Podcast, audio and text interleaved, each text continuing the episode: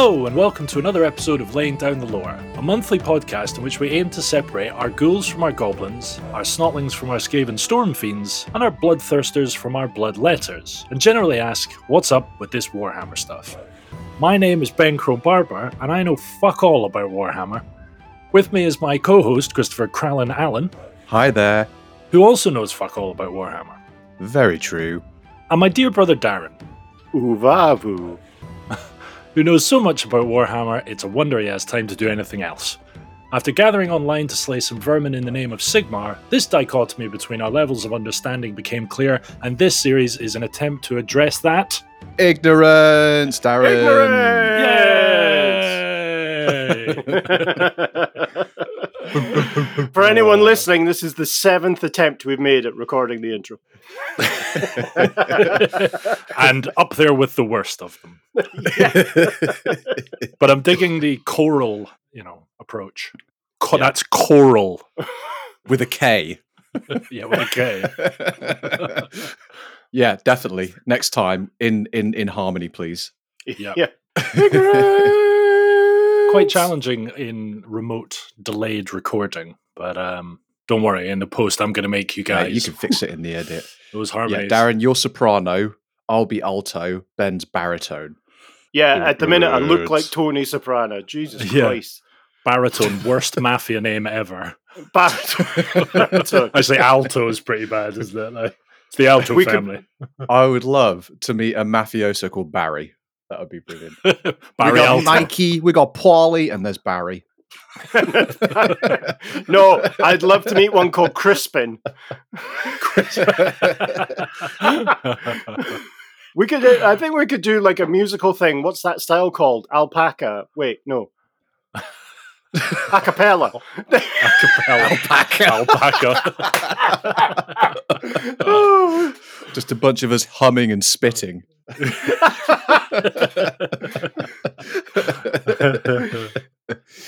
Oh, Right. right. um so i think we're, we're done with the dwarfs No, we're never done with the dwarfs. you can't see it behind this uh, pop shield I'm, i have sad face on Oh, Uh, me too. Five seconds of silence for memory of the dwarves, please.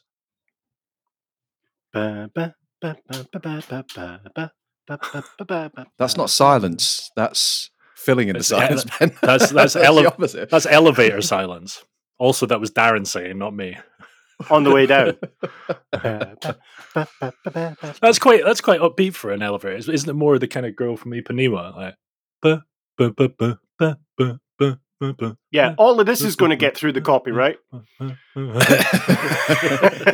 Is there copyright on the girl from Ipanema? That is in every lift ever. yeah, and they paid for it, Ben. They're not uh, they're just like there isn't an underground pirate lift music scene. Movement. I don't know about you, but most of the lifts I get in have just got a freestyle jazz pianist just sat in them, playing it live, making his own version. So it's just slightly inside copyright. like. With an actual piano taking up most of the lift. Just like- Yeah, can be a real bitch sometimes. Right, Crowley, you know what time it is. Hello, Reichland. It's time for the WhatsApp recap. The WhatsApp recap. So last week it went along the lines of Ben got put in the book for being a third wheel to Dar and Crow squabble. Then Crow Yep. got put in the book for being a touchy cunt. Then Dar got put in the book for forgetting Crow did a warp grinder ad, and other grudges were logged. We then recited various grudges from previous episodes, which then inspired follow up grudges. Finally, we continued to add to our own list of grudges, and in between all that, we did some sort of episode about something or other. Done. Like but it. in all seriousness, yeah, everyone pull a sad face because it was the final episode of the Softly Please Dwarfs. Dwarfs. Dwarfs. Dwarfs. Dwarfs. Dwarfs. And you know what? I think I'm going to recite this in a bit of a, a eulogy style as well. A bit of a Excellent. I think it's I think it's a sad time because it was the final episode, wasn't it? So we learned about the incredible capacity for making war and looking at their warriors and regiments, from thunderers to longbeards, from ironbreakers to slayers, and their roles within the armies of each hold. Is it appropriate? We to learned laugh of their this? War machines and talent for engineering, with the gyrocopter and gyrobomber airships, as well as the lovable and aptly named grudge thrower. I'm just envisioning him in a dog collar, completely nude. Until our journey ended with the exploration of the three types of heroic dwarf that occupy the leadership positions in the Karakan Corps nobles, runesmiths, and engineers. And although they may have left our podcast for the time being, the dwarves shall forever stay with us in spirit. Or if you'd like to hear more of us discussing dwarves, you can listen to Chunks of Dar, our bonus podcast available at Tier 2 Patreon subscribers.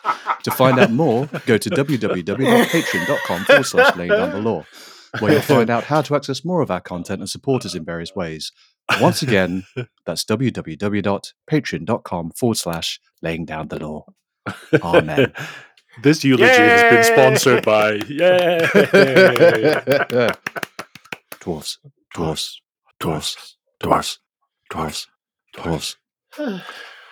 Excellent. That was that was primo, primo Kral. Well, I don't know about you. There's probably no point in doing this podcast anymore now that we've done with the dwarves, right? We may as well just sign they're, off. They're definitely there's no other race that could possibly be better than them, right? Cough. Uh, I think you'll find. Darren, uh, Darren, I feel like you have something to say. Cue Darren. Nagash, Nagash, Nagash, Nagash, Nagash, Nagash, Nagash, No, it doesn't work. It does work. Stop, stop disparaging my Nagash. Um, Where are we going? What's next? We haven't told anybody where we're going with this episode, have we? I don't know where we're going. Bretonnia. we don't even know. We're going to go in a different direction and discuss the vampire counts. Hooray! Way! Do we want to give listeners an inkling into your outrageous love of vampires? Well, I, I would like to, but a court order says I mustn't show anyone my inkling anymore. what about your deekling? Yes, I absolutely fucking love the undead, both in fantasy and in the real world. Please don't tell my wife. Um, yeah, when I first got into Warhammer, it was through very specific sculpts of something called whites, W I G H T S, the kind of undead Wights. specters. Uh, that were Oh. when they were originally sculpted, it, they had a very kind of Celtic feel to them, kind of Celtic dead, and that got me hooked. And then once I read the story of Nagash, that was it. I was hook, line, and sinkered in, Interesting. and have loved them ever since. So are vampires seen then as part of that? Is the undead a race? It's more a faction than a race, and and you're right to point out because it comprises of mostly dead humans plus some alive humans and some other shenanigans later on in their development. But when it started out, the vampire counts as a faction didn't exist. They were folded in as part of the undead. Um, and when in that was in fourth edition, in fifth edition there was this great split into what's referred to as the dry dead and the wet dead. so the, the, the, the dry dead are skeletons and mummies, and which then progressed into tomb kings. And my love life. I've told you before, lube is your friend. Um, Does that turn dry dead into wet dead? I suppose it does. It helps. no, I think that turns them into too slippery dead. so is it multiple races together as a faction?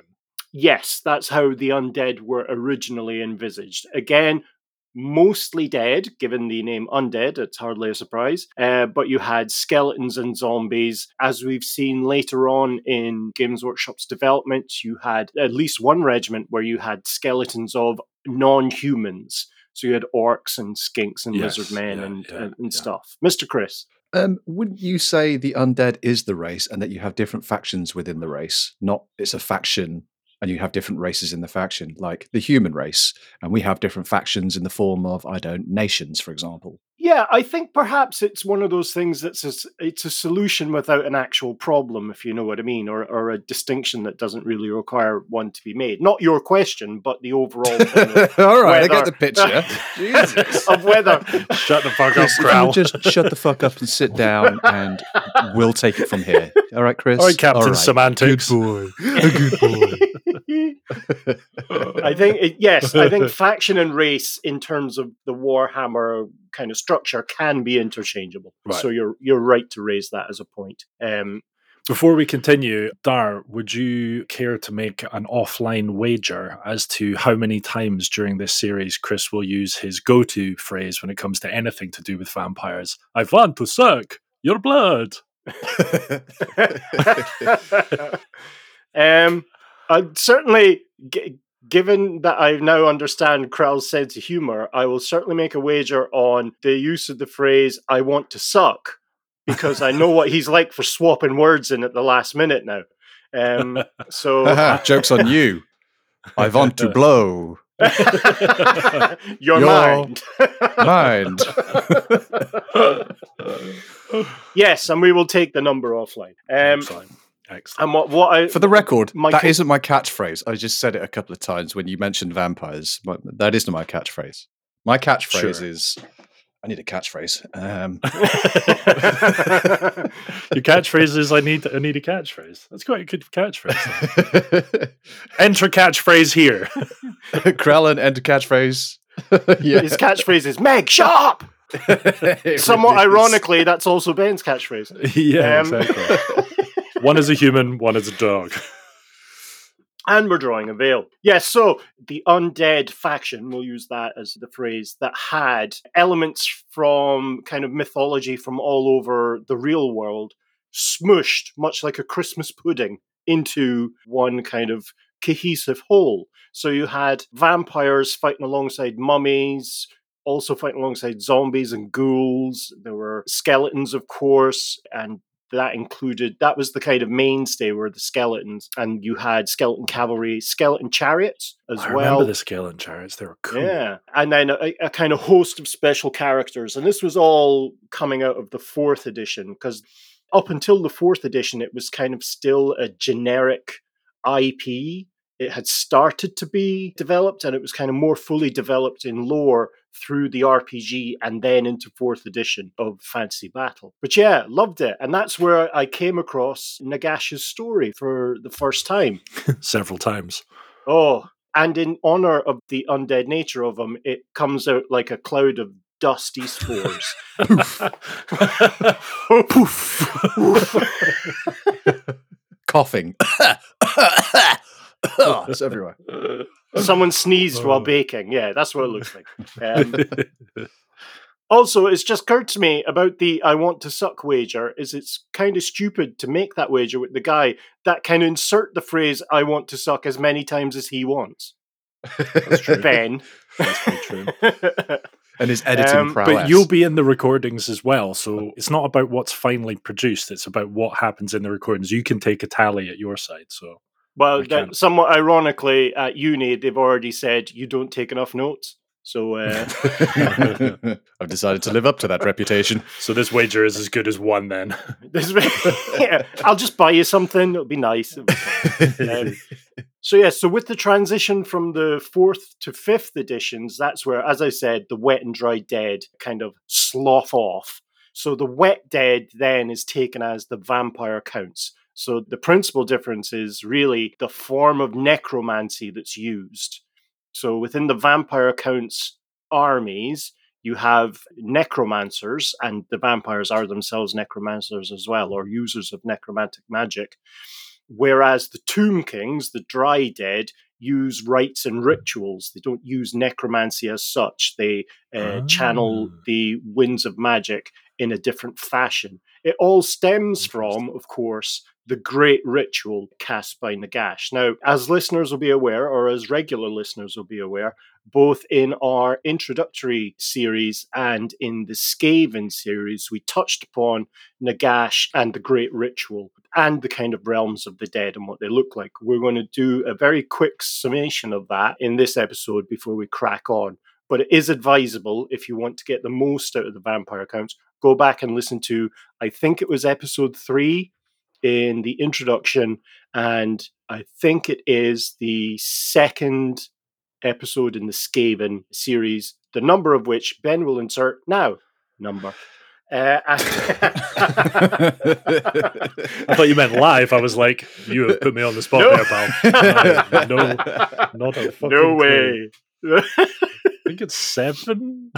No, I don't know. I think it was seven tromboned. That's where Alka Seltzer was tromboned into. You tromboned me, dude. Why is it you always go for that Family Guy pedophile thing? I've forgotten his character name. hey, Chris, you want some popsicles? yeah, that's it. That guy. Herbert? Was it Yeah. Herbert or something? Herbert. Yeah. Okay, you. you ne- the oh. next episode, you have to do the WhatsApp recap in that voice. Yes. yeah. Yes. Perfect. So before we dive into that recap and and and a brief kind of skirting of the timeline, I thought it might be helpful to talk about the current state of vampirism in Warhammer itself, in the Warhammer world. You should Um, do. I just want to highlight something about the difference between wet dead and dry dead. I just thought the wet dead is because they had bled, and the dry dead because they're dry as fuck, Yeah. Um, bones and stuff. it's half right. I think you're half right there. The the wet dead still has flesh. and Some of their right. troop types still have flesh, so they have the zombies, obviously still animated, freshly The dead. squishy. the squishy. That's the accepted test, isn't it? You have to poke them Yeah, It's like- exactly. on the Wet. fr- on the front line of a battle. You're like, these guys wet dead or, or dry dead over here. Oh, you just go up and sploosh. Yep, So nice. Let me get my chart. yeah. Yep, he's dry My. Bristol squish scale. so the most famous area for vampires in the whole of Warhammer is Sylvania, which is right next door to the Moot. Bad planning. Just Bad uh, plan, planning. very bad planning. It to put like the undead right next to the Shire. Um, Yeah. but if you can imagine, That would have made a lot shorter films, wouldn't it? Wouldn't have even needed those fucking eagles. Just an Uber. well, I can hear some people screaming that there is, in fact, the Barrow Downs next to the Shire. So there is, in fact, undead next to the Shire as well in Is Lord it? of the Rings. Mm. Ah, wasn't in the movies, you posers. What's in the Barrow Downs then? Dead. you. Barrows. Yeah, I love that you've said that. Like I would know what that is. Well, oh, I'm sorry. We're both the children of archaeologists, Ben. I thought you'd fucking pay attention when you were growing up. And you play enough Skyrim. How many barrows have you entered in Skyrim? then? yeah. Oh yeah, those are barrows. yeah, right. Okay. I stand corrected. Like, he was okay, literally sitting there going, "What wheelbarrows?" Yeah. Barrows. Just undead construction workers. yeah, They're basic barrows are basically like rural tombs, aren't they? They are like. exactly right. Yeah, yeah, yeah. Yeah. Right. Surrounded by cairns and kists. Oh, Ben, you should be able to reel all this stuff off. Well, I can. All right. I did not pay attention. So Sylvania looks like the stereotypical idea of what a vampire-infested country looks like. So th- th- uh, there's lots Always of dead trees.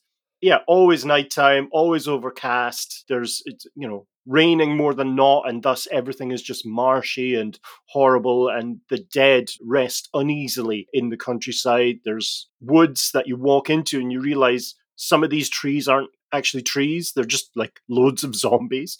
Uh, and you know, and then they dissolve and come straight at you. There's packs of dire wolves, which are these undead giant wolves, you know, roaming the countryside. Jesus. It's very much the idea of the first 20 to 30 pages of Dracula, where you've got this kind of Romany, Dark Ages, feudal kind of idea. The atmosphere is oppressive and everyone Cool. lives in fear. Do you get regular humans that live there, or is that purely for the undead? I was just about to say there are a lot of ruins, but also fortified towns. That is um, where the, the living residents of Sylvania eke out their existence. And they are, I suppose the correct term is farmed by their vampire overlords. Now, the thing is, that the vampires in Sylvania have taken up this kind of stereotypical landed gentry idea where they feed on the working proletariat. And thus, that kind of hierarchical structure continues all the way up till you get to Drakenhof Castle, which is where the Karstein, the von Karstein, took over. He was the one that took over as the Elector Count of Sylvania. So the kind of vampire lord of Sylvania is a de facto Elector Count because Sylvania was a province of the empire. So he or she has a right to vote in the elections for the Empire of Man. So he could vote for Karl Franz, the current Elector Count Manfred von Karstein. Um, there are, of course, other areas and other kingdoms which have a kind of vampire nobility. You have the Mousillon in Bretonnia, this kind of evil nobility eh, in a kind of heraldic grail setting. So, you know, someone drank from a cursed grail and became a vampire knight and took over that city. And again, because of the necromantic magic that's uh, associated with the undead, it draws in the dark winds of Dhar and uh, corrupts everything around it. So it has a very similar feel with zombie hordes marching around the place. Mr. Chris. The necromantic magic, did that exist before the Chaos Gates and the Winds of Magic were unleashed? Was that already a thing? It existed insofar as it was a result of, if you recall from our conversation about the winds of magic, they have a kind of natural place where they settle. And so in these areas, usually ones that are corrupted with warp stone, but not always, the dark wind can spontaneously cause the dead to rise. In terms of the deliberate manipulation of the winds of Dhar to create the undead, that didn't exist until about 3,100 years after the collapse of the Polar Gate. And it was done Gotcha. Okay. deliberately in a very specific location. So, yes, so I've given you two examples there of areas that are very similar in, in terms of having vampiric overlords, but then you have areas that are kind of unique. You have the Silver Pinnacle, which is a, a dwarf hold that was taken over in a single night by a vampire queen and all her minions. Effectively, Neferatu? they just uh, Neferata, yeah, just Ooh. rushed in, took over the upper layers, and then a wave of undead just slowly moving down, killing everything that wasn't fleeing. Uh, In a single night. In a single night and then shored up all of the tunnels beneath so there's no access from beneath. But again these were the known tunnels. There are still uh, there's still Mm. combat going on underneath usually between the dead and the skaven or the dead and the night goblins. So that's really the kind of common knowledge of vampires. There are these areas where there are dead. You don't go there. It's poisonous. If you go there you're being sent there to do something so, like the witch hunters will go to try and obviously destroy necromancers and vampires. There are quests sent by the king of Bretonnia to reconquer Mousillon.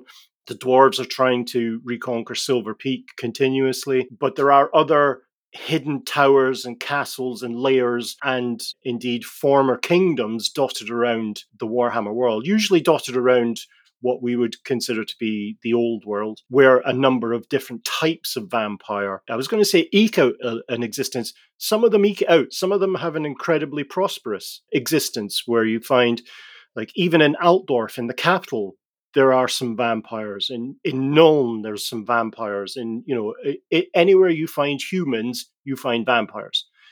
Are they there like on a professional level as like ambassadors on behalf of the vampires, or are they there like preying on the living, uh, like like vampires? like Like vampires. vampires. like vampires. as as vamps do. like those bats. I, the name eludes me. Um, uh, the no, they're, they're very much, very much the latter case. They're they're preying on humanity in terms of their own sustenance, but also gaining information. And this leads really quite nicely. So congratulations, Carl. You've really helped me out here. To the Zing. different types of vampire. There are five kind of recognized types of vampire. Uh, we've already mentioned Happy, the von Kars. Grumpy. Happy, bitey, isn't drainy, yeah. Bloody. sucky, sucky. and slippery. Yeah, and uh, slippery. Uh, So we've already mentioned the von Karsteins, and, and we'll cover them in a future episode in uh, more detail because they're arguably one of the most important families in Warhammer. We've mentioned the blood dragons as well. If you recall, this is the one that uh, drained a dragon. That's not a euphemism. He drank a dragon dry. Uh, in like Danny what- Dyer's drinking dragon dry. he shotgunned a dragon. Yeah, that was it. That's the word I was looking for. Torpedoed it, as I remember. yeah, he stuck a straw up Yeah. his ass. and Just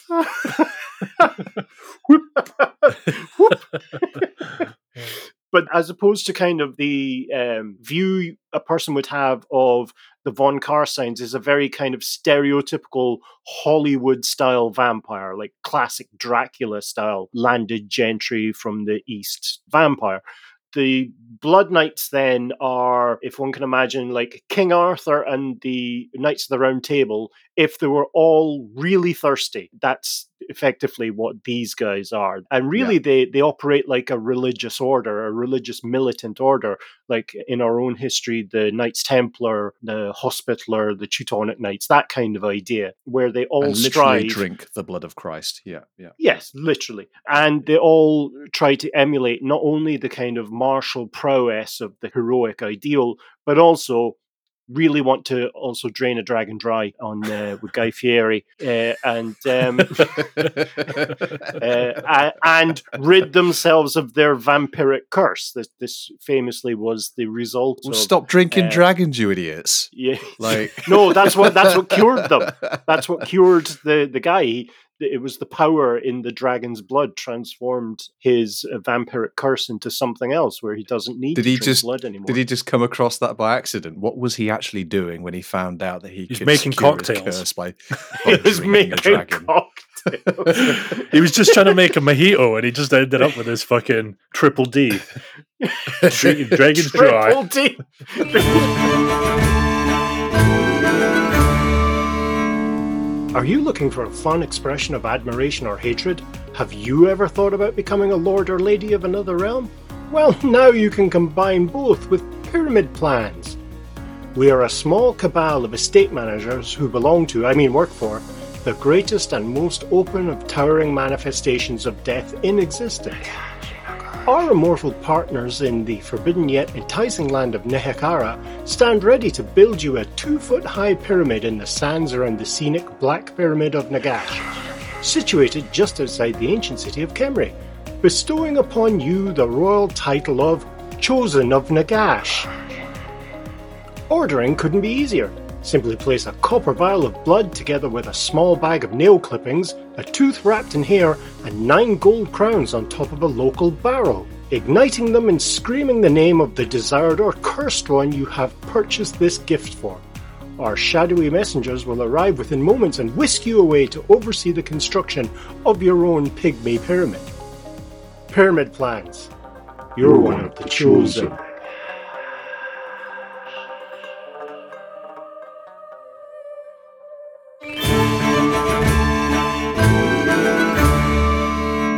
Then get into the Lamians, uh, which is the Queen Neferata, uh, she of the Silver Pinnacle, the one that took over that dwarf hold in a single night. Her bloodline, they're all referred to as bloodlines, is very focused on nobility and influence rather than death and destruction. Although her and her bloodline are well able to do that uh, as they uh, go about their business. But the Lamians are the ones mostly found in cities because Isn't that of the their same name as that bull? No, no, that No, it was was a um, Lamasu. Lamasu. A Lamasu. Lamasu. Lamasu. Yeah, yeah. Yeah. La- yeah we have to correct ourselves. Yeah. Yeah. Second correction. Okay, Lamian. Right. Lamian. And yes, so they're very much dealing with influence over humanity and exertion of power and political power and manipulation. Interestingly, 98% of all vampires from the Lamian bloodline are female. There are very, very few male Lamians. Um, And I bet the male ones are really mincy as well. yeah. Like, which is fine. Absolutely fine. Campness is a choice. Camp as a row tents. That's a very specific percentage. 98. Is that actually said in the in the lore? No, it's not. It's not actually that. That's me just kind of drama for emphasis that there are so Oh, few male Lamians uh, made, but there is a specific reason for that, which we'll cover soon. Um, Whew, this is just a lineup of teasers. yeah, oh yeah. I feel like a, a donkey being led by a carrot on a stick. You look like one too, buddy. Thanks, buddy. Thanks, I believe it's not a donkey; it's an ass. Hey, Ew.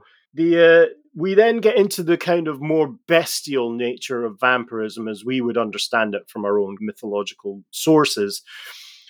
The necrarch, how would you describe him? A cross Here we go. between a, a zombie and evil Gandalf. That's really what necrarchs are. Uh, they're evil wizards. They manifest or process so much dark wind, the Dhar, that it effectively rots their body. You'll recall Wow. we discussed previously when talking about the winds of magic that Dhar is chaos and disorder and entropy. It eventually corrupts and destroys everything it touches or everything that uses You it. really do, Darren. Yeah. Let me just say, one hundred percent. So they they really do look like this idea of the liches from wider fantasy settings, where it's a Oh, yeah. it's an undead zombie wizard, but in this case also a vampire. Very very very big business card that the Necrarchs have. All those kind of uh, titles and um, They love it. They love those, like MSCs, BSCH, yeah. MA PhD. I went through a period when I was younger of having bring your own bottle barbecues for my birthday, and then so it became known as BCB's B Day BYOB BBQ. I want to get that on a business card.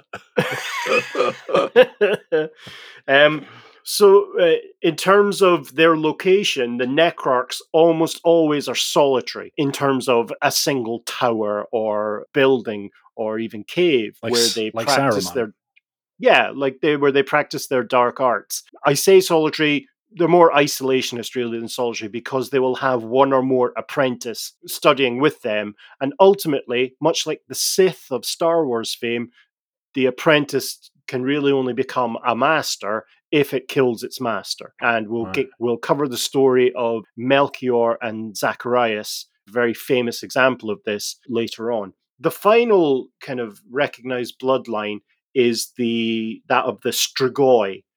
And these really this stereotype is really kind of xenophobic and bigoted towards what used to be called gypsies, but are like travelers or Romani. It's that kind of idea where there there's an other culture that wanders through, and they're very tricksy, not at all trustworthy. But uh, every now and then they reveal this bestial ferocity and they transform into this horrific amalgamation of a really I'm stuck now on man bear pig, uh, but it's uh, uh, Roll with it. man bat wolf. It's, it's that kind of Man, huge hulking beast Abomination. Yeah. abomination. These are the Strigoi. Now, it should be said that where vampires originated from, there was technically 10 bloodlines, or 10 bloodlines were possible. These are the surviving five. And not really anything is known about the other five. But in the kind of game setting, it gives players an option to kind of mix and match abilities and come up with their own bloodlines, which is always good. Make That's your cool. own stamp on things. So there are an additional five bloodlines, but they're just not known? Or Uh, it's yes. kind of been faded into myth. I think it's a mixture of them. I, I think maybe one or two of these kind of great vampire lords who started these bloodlines died at the collapse of the original vampire society. And others then have just an extreme dislike for each other. So there was perhaps some inter vampire hostility. But I suspect one or more still exists outside of these five recognized uh, types or tropes. the st- Strigoi is that how you Yeah. pronounce it? Strigoi. Yeah. Are they so they're human and then they can convert into they transform into these kind of abominations? Is that right? No, uh, Human like, not humans, but a humanoid form. Sorry. Yeah, they're a humanoid, but they are the kind of man bear pig style human. They are always monstrous. Once they're Oh, turned, see, once they right, become a vampire, they're always monstrous, but they travel with or are protected by the kind of Eastern Romany stereotype Oh. that we have in our own world. This kind of, you know, the, the kind of gypsies as uh, protecting something mystical, supernatural, that kind of idea. Mm. Ah, interesting. So they they aren't vampires themselves; they are guarding Living servants, yeah. living servants of them. Yeah. and does Okay. the Strigoi feed on them? Uh, will feed on them in hard times, but prefers to feed on, you know, not their own people.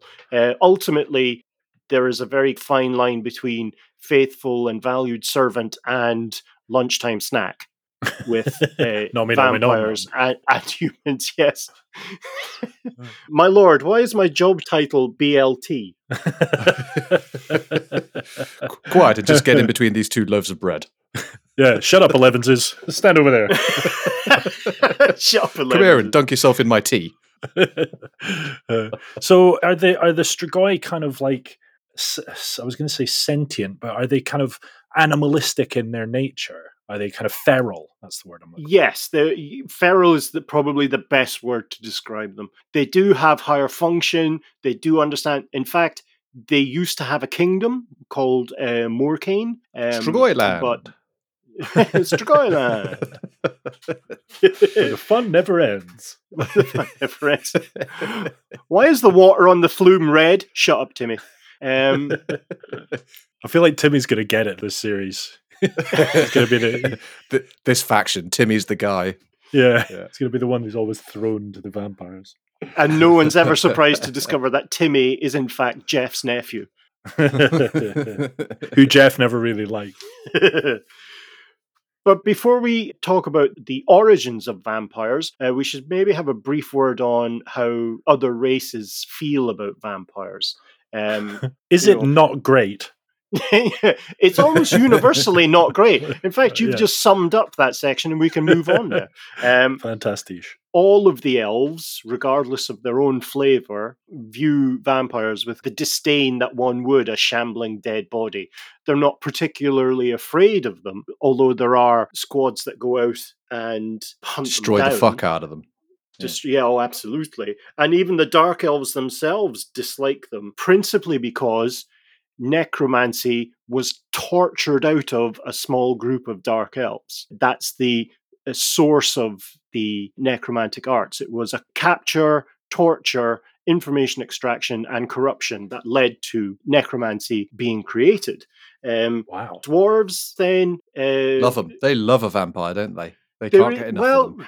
they again they have the same disdain that the elves have, but somewhat ironically, the vampires don't really like dwarves either Because they have no necks. because they because they find them incredibly unpalatable. They're bitter Interesting. with all the grudges. A dwarf's blood Yes. is more alcohol than not, and so they just find them really strong. That's hilarious.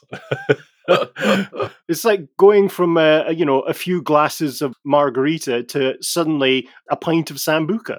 It's that kind of idea where it's I could just, just like, oh, imagine no, like no a- thanks. Vampire bar just serves dwarves over the over Yeah, the bar. yeah. I'll have uh, two shots of dwarf, please. Obviously, there's a, a huge amount of grudges for the you know for the Silver Pinnacle massacre, Hmm. but to some extent, the Battle of Hel Fenn. Again, it'll be quite a few episodes before we cover that, is where the dwarves scratched out a lot of the grudges that they have. Skaven, then, obviously, we've discussed ad nauseum Skaven and the undead and vampires in regards to Cripple Peak and the continued mulching battle that happened there. One should perhaps point out that the dark winds of magic settle where there is a lot of warpstone. There's strong evidence that Sylvania has the second largest deposits of warpstone, kind of per square whatever measurement, compared to Cripple Peak, which is the largest single deposit of warpstone. So when the Chaos Gates collapsed, where Sylvania is, it's kind of nestled between the, the corner of the World's Edge Mountains and the Black Mountains, and a lot of warpstone powder and warpstone chunks fell in that area. the Um, Skaven have burrowed under Sylvania as well, though, have they not? Yes, but there's very few passages up because every Right. time they emerge above ground, they're almost instantly set upon by hordes of zombies or skeletons or direwolves or the Right, various other right, right. beasts and forces of Sylvania. Mr. Chris, Quick question, uh, just rewinding a bit. You were saying that the vampires aren't too fond of dwarves because they taste mostly of alcohol. Were you being serious? it's actually a, a quote from a dwarven warrior who said that he's never afraid of vampires because his blood is half the strong, determined traditional blood of all right thinking dwarves, and Bugman's 6x, which even, Right. you know, when when alive, that concentration, that 50% proof, would kill a normal human. Uh, so he says he's not afraid. So yeah, ish, ish. there's I a, was kern- there's a kernel of a Yeah, kernel of truth. There's Oh, a okay. kernel of truth. It's probably. I imagine it'll be like chewing down. What's that? Is it? Is it tequila where you get the worm in the bottle of the? Uh, Yeah, of the, yeah, uh, yeah. Of the Yeah, bottle. Yeah, yeah. Yeah. Oh, Yuck. Dar, do you remember like m- mum and dad's parties when we were younger and they would they would when they had big groups of people over, they would in the weeks leading up to it, they would get a big vat and they would fill it with like a bottle of you know, a bottle of whiskey, bottle of vodka, bottle of gin. There's like every type of spirit in there. And then they would dump just pounds and pounds of strawberries in it.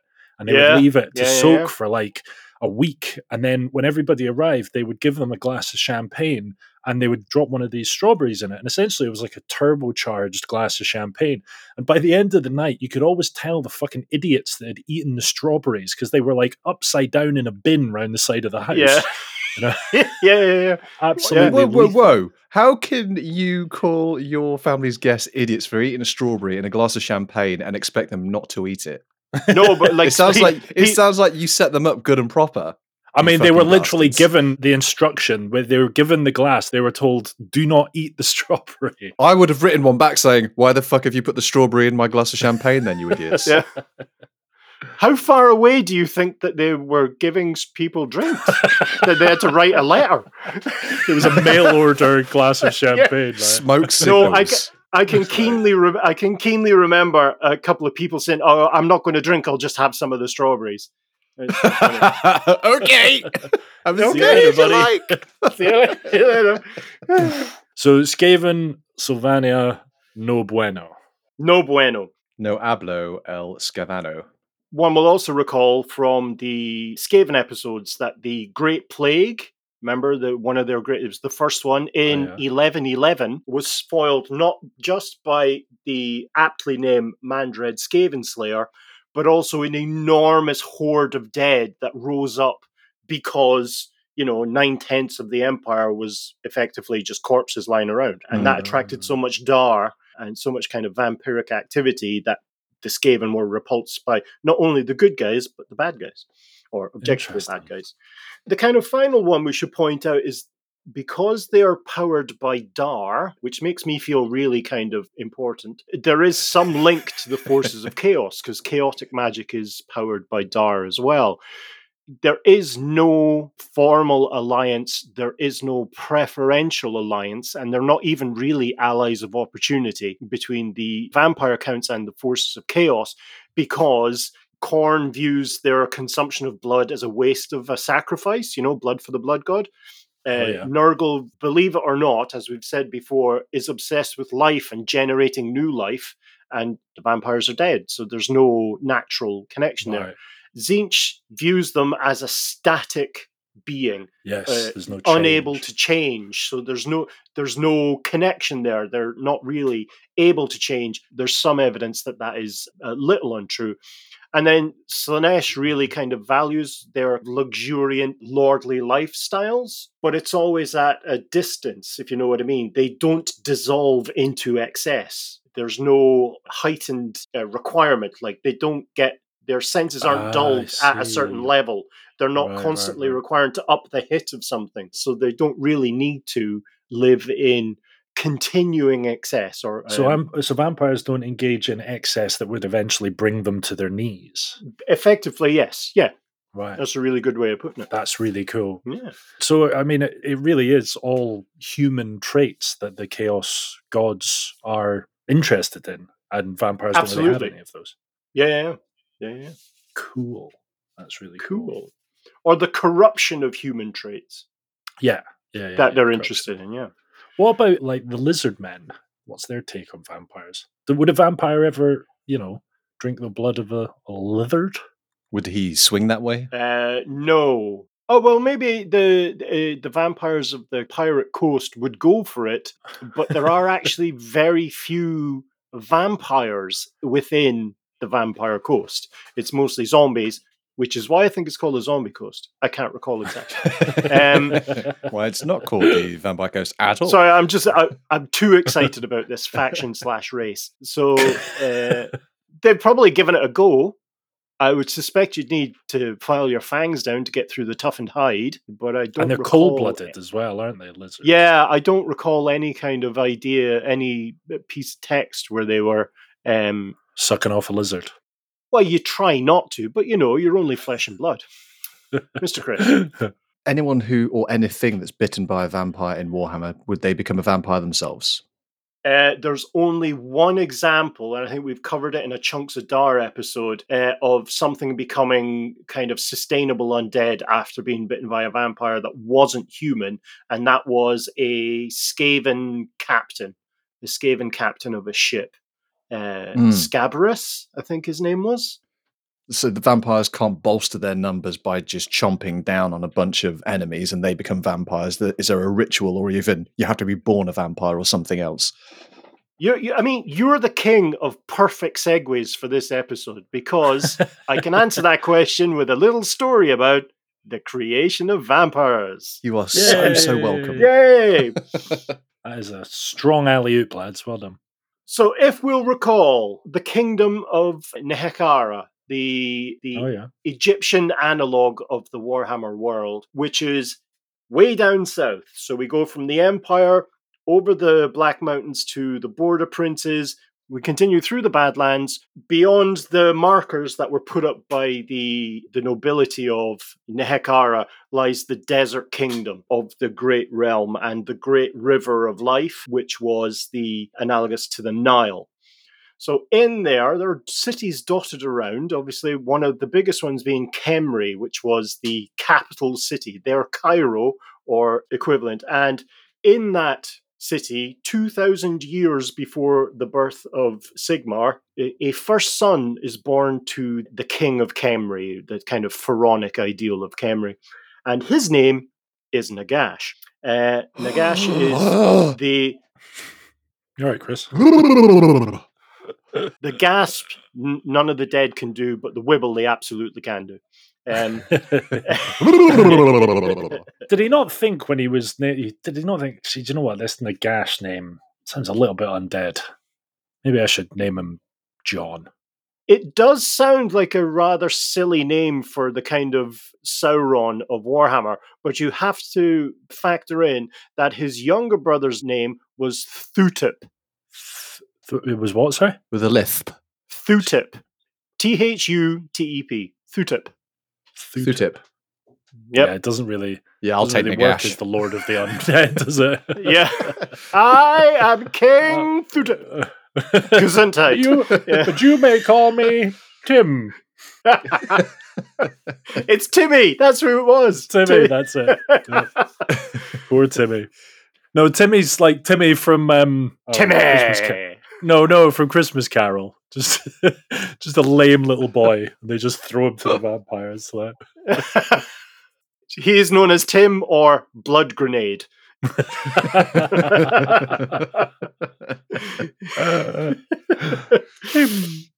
So, as was tradition in Khemri, the firstborn of any king is given to a life of priesthood.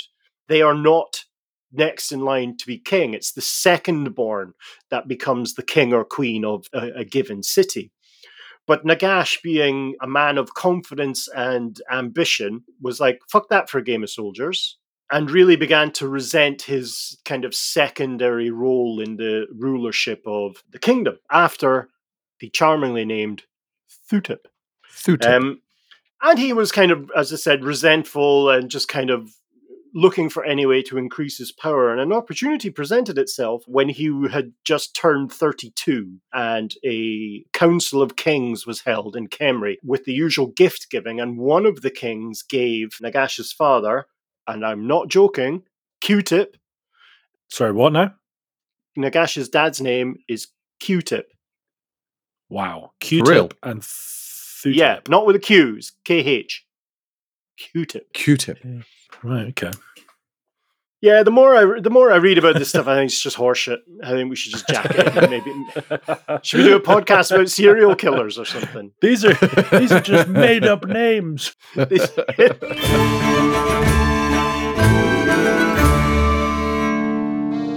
Strigoi has come to Bretonnia.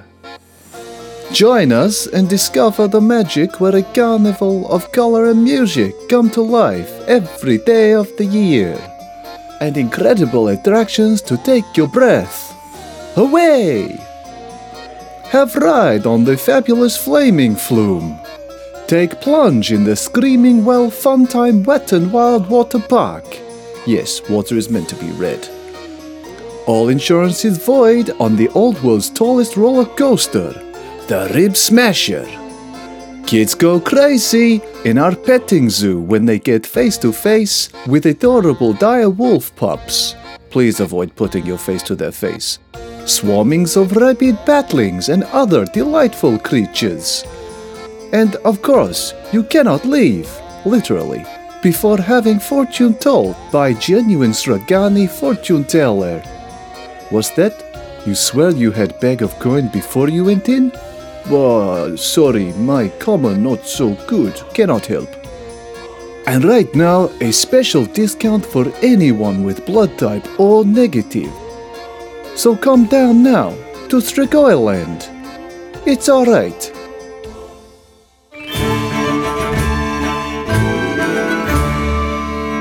So at this council of Q-Tip, that's what I'm actually going to refer to. Uh, one of the kings gifted Nagash's father a group of prisoners. Now these were, I say group, it was three. It was three dark elves that had been captured on a coastal raid, or they were raiding the coast of what became Araby and were captured and brought as kind of oddities of gifts to Nagash's Wow. dad. I Um, don't know what to do with these. A pair of slippers would have been absolutely fine. At least I can wear those, you know? Like, I mean, everyone else brought vouchers. Uh, you know, we, specific, we specifically asked for vouchers. we agreed no slaves, right?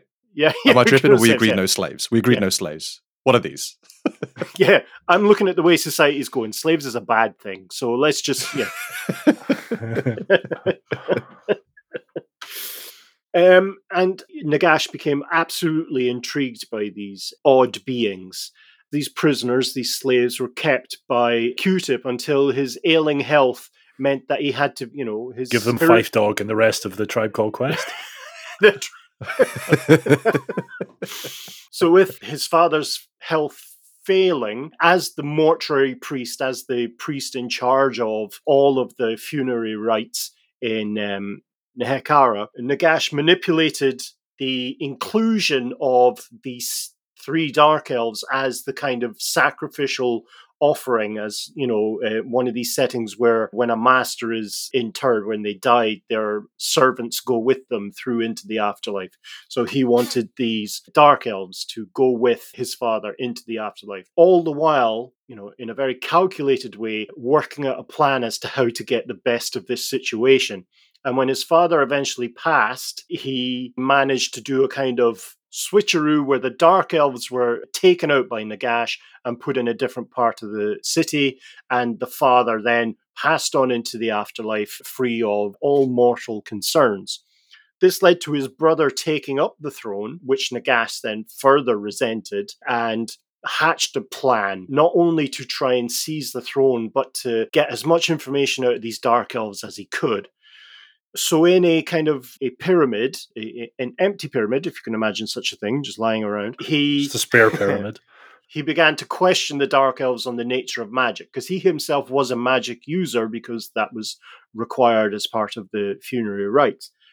And in his discussions and torturing and questionings and tea parties, he managed to get information out trombonings. He managed to get information out of them on the winds of Dhar and how they can be manipulated by dark elves. And because Khemri really was surrounded by what's called an acropolis, which is the city of the dead, it's where a culture buries its dead. If it buries them all in one place, as it's referred to as an acropolis. It was strong with the winds of Dhar. So he began experimentation, not only by himself, but he'd have his assistants kidnap citizens of Khemri. He would try out various different types of transmutative magic to try and get to. He was of that curious age, wasn't he? Where he was just experimenting, finding his feet in the world. You know, is he uh. is he going this way? Is he going that way?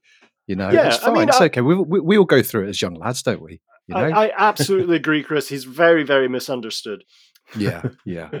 This eventually leads to the creation of the elixir of life. A, an, Oh. elic- uh, an elixir, obviously a juice, a cordial, uh, rendered from multiple sources, but the main one being blood. And through his magic that he learned from the Dark Elves, he was able to prolong his life, not just by decades, but by centuries. He ultimately outlived most of his enemies. Um, as he's doing this, he's constantly recruiting new assistants and helpers and allies from the kind of dispossessed nobility of Khemri and of the kind of wider Nehekhara. People with gambling debts, people with kind of odd vices, people with depraved needs or depraved needs, it may be called, that they are uh, Depraved. kind of depraved, um, Skaven. He is able to kind of lure them in with uh, the solutions to their immediate needs, but then corrupts them and gets them into positions of power and influence so that he himself then can extend his influence through them. Um, It's quite Skaven like, isn't it? yeah, that, it that- is that a bit. tactic. Yeah, yeah. Yeah. Um, ultimately, this leads to a coup where he slays the priest king of Khemri, the current priest king of Khemri. This is uh, centuries later, and seizes power. And one of the very first things he does is he orders the construction of the Black Pyramid of Nagash. so by this point, I'm assuming his brother, who was the king, has now died. Oh he's yes, yeah, him. yeah. And He's did did he all. have success uh, successors? Did he have an heir to his throne? I don't believe so. I think that it, it is possible to have an elected king from about you know much like the elector counts, a wise leader is chosen. And so this priest dude was he the ruler of the country by that point? Then No, he was the ruler of that city. He's the the king Ah. of Khemri. Yeah, Right. It's something that perhaps should be pointed out that Nehekhara was really a realm of city states that had an agreed border. It wasn't a cohesive country as such. Um, gotcha. as this corruptive influence and the, the winds of Dhar begins blowing stronger around Nehekhara, the Black Pyramid really serves as a focus. And as it's completed in one of these great kind of sacrificial rites, he buries alive the three dark elf prisoners, because of course elves are quite long lived. They don't need any kind of magical potion or elixir to keep them going. Any life juice. So, really, at this stage, Nagash is 250 ish years old and is surrounded by a group of men and women who are almost fanatically loyal because he can give them effective immortality. That's what this potion gives. If you drink enough of it, it effectively makes you functionally immortal, which is why he kind of doles it out in bits in much kind of reduced uh, portions. His rule as king of Khemri is incredibly cruel, vindictive. He's really is a tyrant. And as his life extends, he becomes effectively fearful of death. So he is continuing to imbibe elixir, which now needs a significant amount of blood from multiple sources and not just anyone just off the street. It you know required the third son of a priest of something or the the firstborn of a carpenter. It's all this kind of idea much like rune magic. You have to have things in a certain order and uh, and from certain sources to make this powerful powerful elixir. Um all the while, of course, his followers are trying to get a hold of his books. He's created these nine books, these nine notebooks, which infamously caused problems throughout the rest of history. The nine books of Nagash. Um, just like the longest autobiography, Oh yeah. nine volumes. Just like Nagash, the early years. but the number nine features a lot. You have the nine books of Nagash, the nine dark lords of Nagash, and he himself is effectively nine years old. No, I've made that up. the nine toes of Nagash. The nine, the nine toes of Nagash. There was a horrific, horrific knife accident. no, but all of this kind of uh, points back to his original source in terms of creative writing, which is Sauron. The nine Mm, books allude to the mm. nine Nazgul and, and so forth. Um, cool.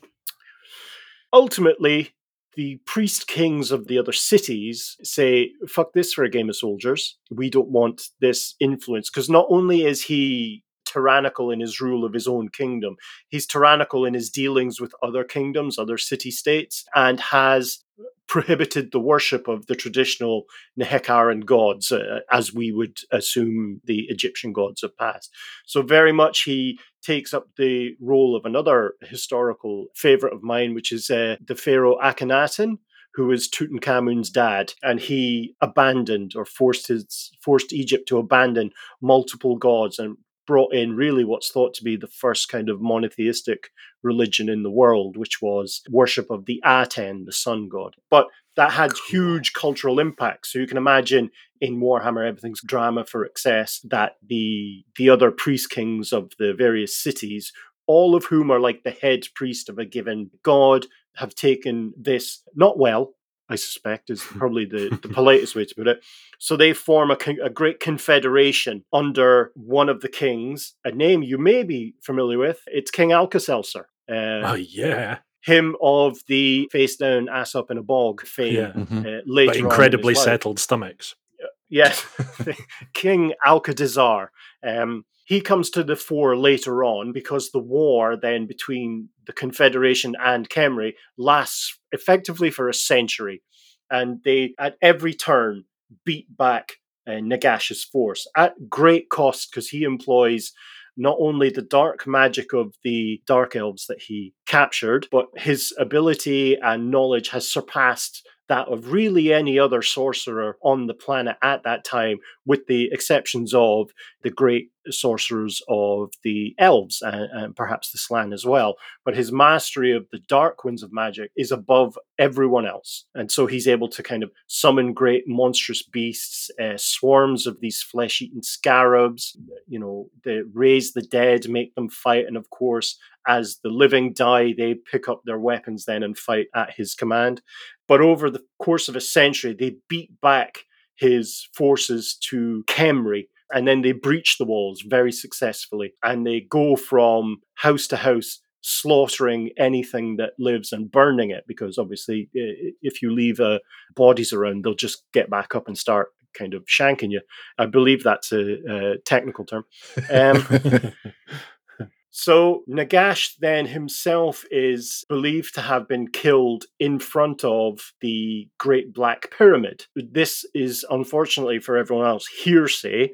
He isn't killed. He just sees that he's now totally failed and disappears into the Great Black Pyramid with his most kind of privy council, his, his most trusted advisors, with one exception. He leaves behind Arkhan, who uh, was his kind of chief vizier, his chief advisor, and he, Arkhan, is killed by just a spear from a nameless soldier. Pierces him and he dies within sight of the Great Black Pyramid, trying to draw away the forces from his master.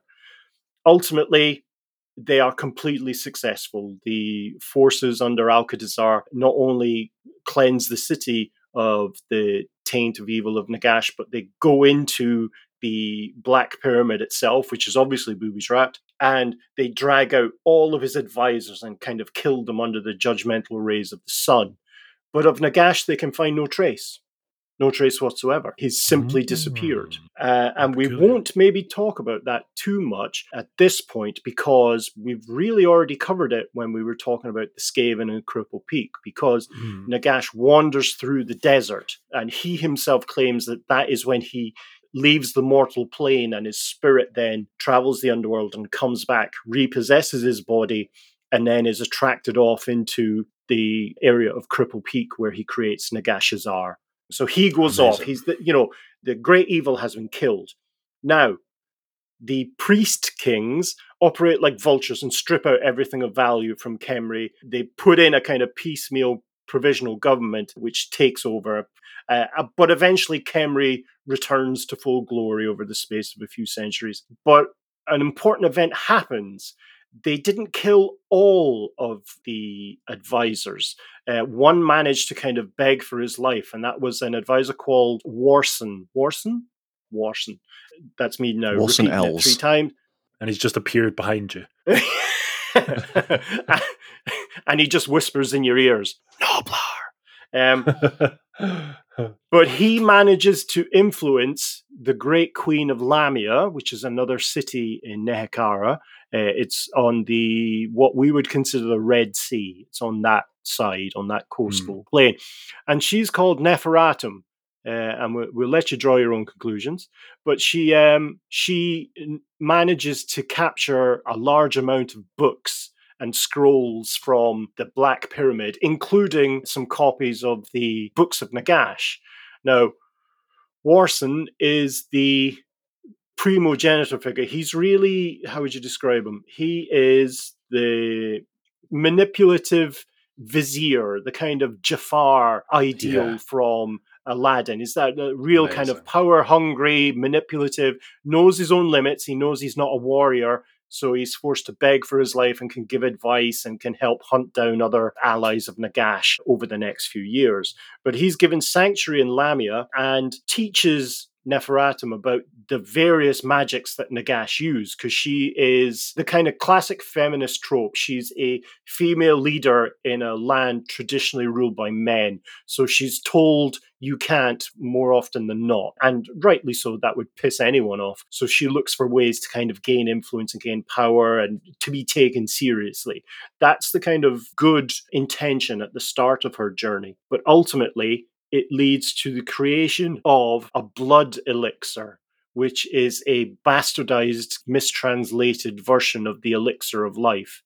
So it begins to prolong their life, but there are a few ingredients missing from the ritual to make the elixir. So it's fundamentally revolves around blood. Um, so she, again, much like Nagash, begins to draw around her a group of advisors and allies that begin to drink the blood elixir.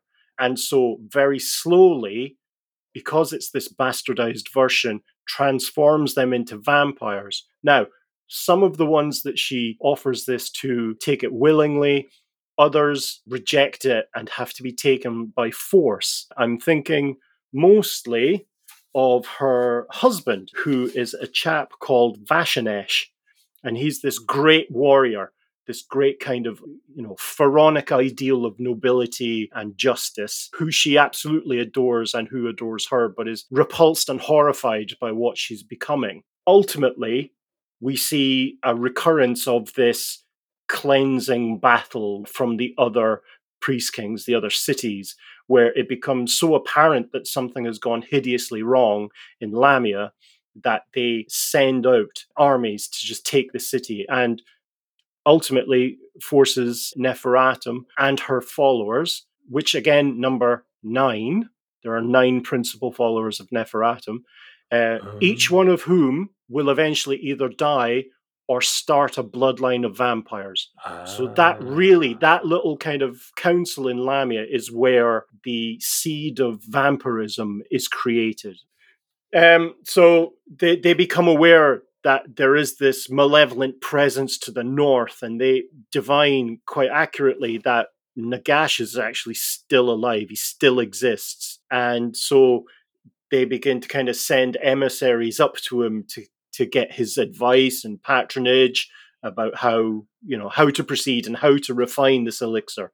And he's kind of relatively open to this. He's pleased to see that his his follower W'soran is still alive and that the, the work has continued in terms of influence because through the magic through the ritual to create the blood elixir he is able to exert a level of control over the vampires he's able to guide their actions you know to his will as Ah, if they that's thought it was their own action. So that he's That's acting really through cool. them. But ultimately, the rumors of this cult, this horrific blood rites, the constant draining of anything that comes within 10 feet of the palace gets out to other kings of Nehekhara, other priest kings. And so we get a repetition of this great battle, this great siege of Khemri centered on Lahmia.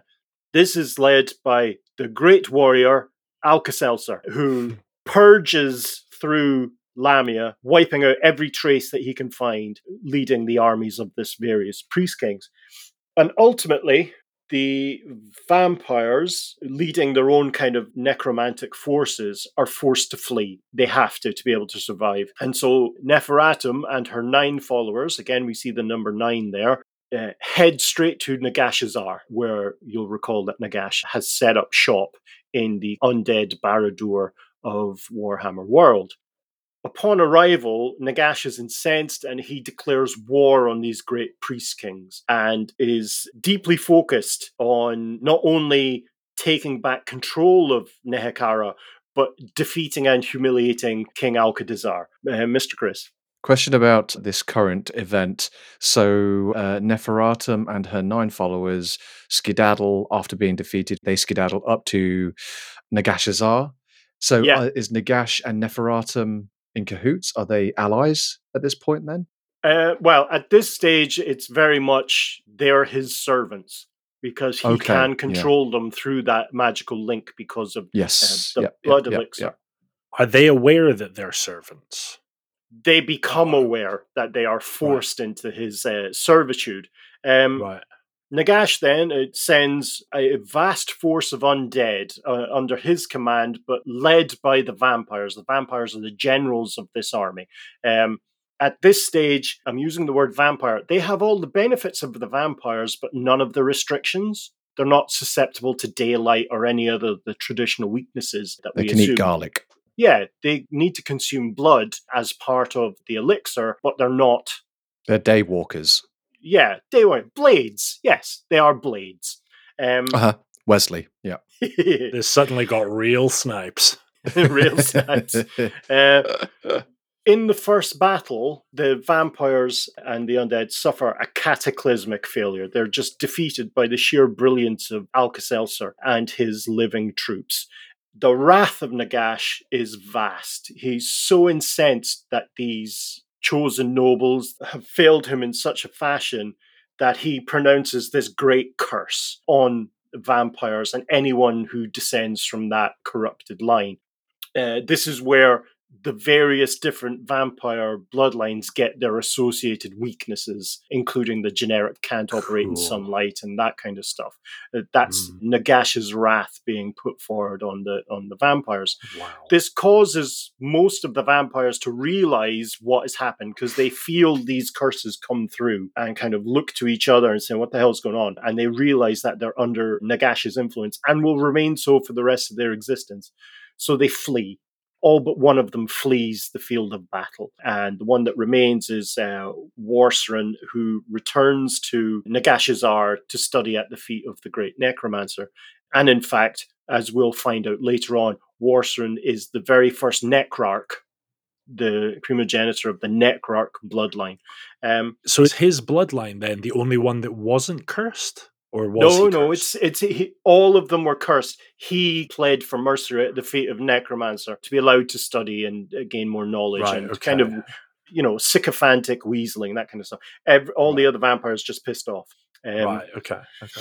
Nagash then, at this second great defiance by the priest kings of Nehekhara, unleashes a great plague where whole towns just drop dead and then rise up to fight against the remaining living priests. And you see this almost zombie, well, it is zombies, it's a zombie like tidal wave coming towards all the various cities. And eventually, all of the cities are taken by hordes of the undead. And it really is kind of a mindless battle because there's no guiding spirit other than Nagash pushing these undead hordes forward. And they eventually leads to the death of every living being, human or otherwise, in Nehekhara, with the exception of one person, King Alcadizzar, who is brought back in chains to Nagashizzar uh, where he is Ah. going to be forced to watch as Nagash enacts a great ritual, turning the entire world, not just Nehekhara, to a mausoleum, effectively, where every living being will die and will then will be under the control of Nagash, who is now functionally immortal. And as listeners will remember, that's when our good little ratty friends intervene. But that, I feel, is a good place to draw a veil on this introductory Wow. episode. Woo, mama! I was uh, uncharacteristically quiet through that because I thought that was an amazing story. I don't know what it was It's about it, but I think I'm starting to see your obsession with the undead. I love a good tale, and the undead Yeah. have that in, in droves.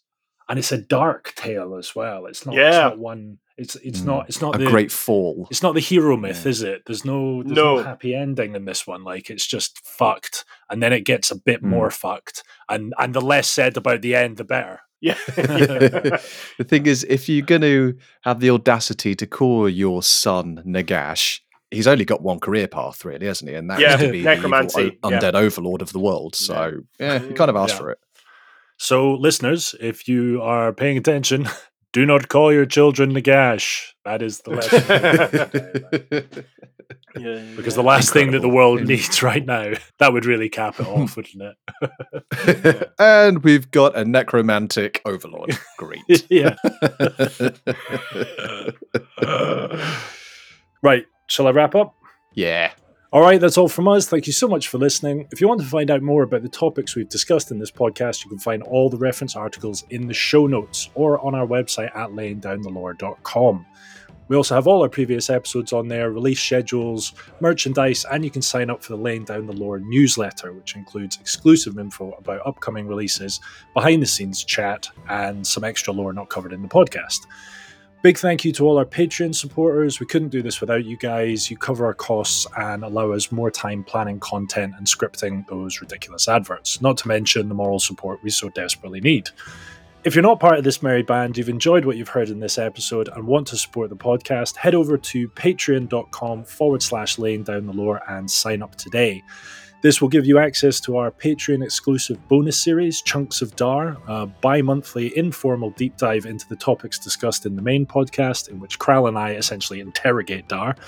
You'll also gain access to our Discord server, which is pretty much Warhammer banter 24 7 with the three of us and our growing posse of lovely time wasters. We'll be back again next month displaying just how little Chris and I know. Until then, bye. I want to suck your blood, I think. Not sure. That's one. Keep it undead, my friends.